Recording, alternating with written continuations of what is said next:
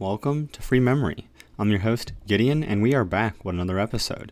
This is episode 4, and this podcast was recorded at July 28th, which is, as usual, one day before I upload it. So enjoy the show. Today's topic, I actually just wanted to talk about the Olympics. So recently, you know, the summer 2020 games have been happening, even though the year is 2021. So actually, these games are being hosted in Tokyo, and they were delayed by one year. In case you're, you know, listening to this in the future and not paying attention, or you're not paying attention to current events.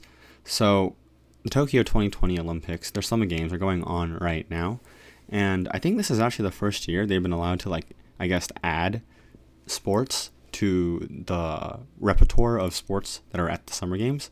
So I think these sports will show up for one year and then not be continued because they're actually presented by the host country, which in this case is Japan. And some of these sports that I've seen are quite interesting, really, like 3v3 basketball, which is a little bit strange of a sport if I say so myself, as well as sports like baseball, surfing, and skateboarding, which are not entirely weird sports in their own right. They're just not sports that I would have thought of before. Additionally, it just seems like there isn't a lot of public support for the games recently. Um, with COVID 19, you know, the surge in additional cases, the Delta variant, it just seems like the games are not of the highest support at the moment. There's also been some interesting things going on with the Olympics such as Russia being banned. So Russia was actually not banned this year. They were previously banned, and so they actually aren't allowed to play right now, but they're playing as the Russian Olympic Committee. An interesting rule, actually, is that they have to brand themselves as the ROC, which, when you think about it, actually should be Taiwan. Regardless, there's 330 Russian athletes, and they originally got banned for doping, but there's a lot of Russian athletes, and they're here now, so who knows what they're doing, really. Interestingly, like I said before, Taiwan is also not allowed to use the ROC name because not only is the Russians already using it, but China is objecting to their use of the Republic of China name or the Taiwan name. So, you know, it's just China being China, being, you know, political because they think they own Taiwan when they really don't. And so ironically enough, ROC is at the Olympics. It's just not Taiwan, it's Russia. But, you know, Taiwan's doing pretty well actually. They seem to have one gold so far in weightlifting, and they have a few other medals in like archery and table tennis and a couple like martial arts type of events that I don't really understand how they work, but I just know they're martial arts. And as usual, you know, Japan is um, hosting. I think I already said that. But uh, USA has the most medals at 31. But this year, China and Russia are not far behind. China has 27 medals and Russia has 23.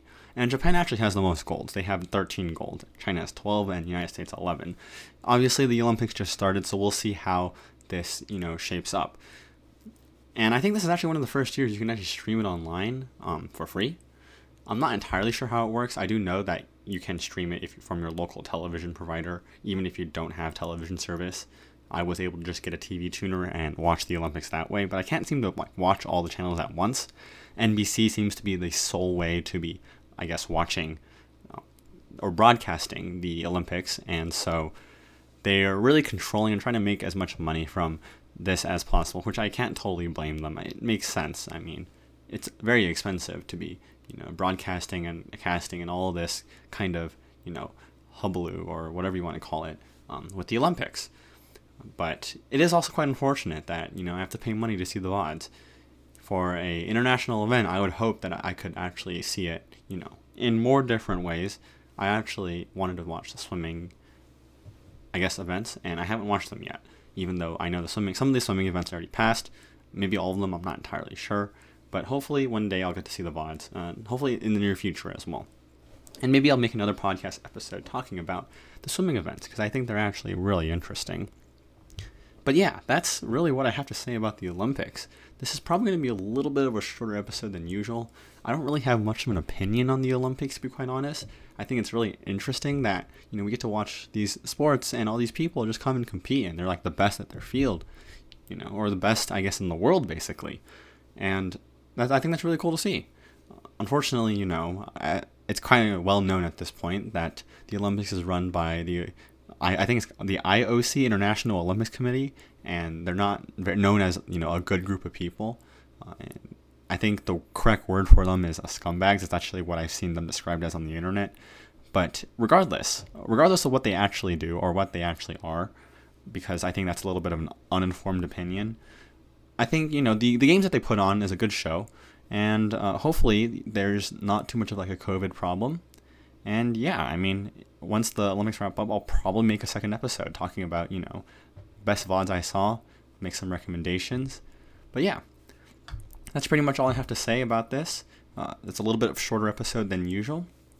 As usual, I'll be releasing this at 7 a.m. Pacific time, or if you, I guess, wake up in the Eastern Standard Time, you'll be getting this at 10 a.m. instead. But yeah, thank you for tuning in and listening to the Free Memory Show hosted by Gideon, which is me. As always, you can find links and references in the show notes, and I am still considering starting social media accounts for this podcast, so let me know. Additionally, I've been looking at getting sponsorships for this podcast, so I want to hear your thoughts on that as well. And if you leave me a voice message, I might, you know, feature you in the ne- one of the future episodes. So I want to hear what you have to say as well. Although, if you want me to uh, feature you, just let me know. You can just say it in your voice message, or you can say that you don't want me to feature you, and that's okay as well. And yeah, maybe I'll read out what you had to say and just keep you anonymous if you don't want to uh, be known. But yeah, thank you for listening, and thank you for tuning in.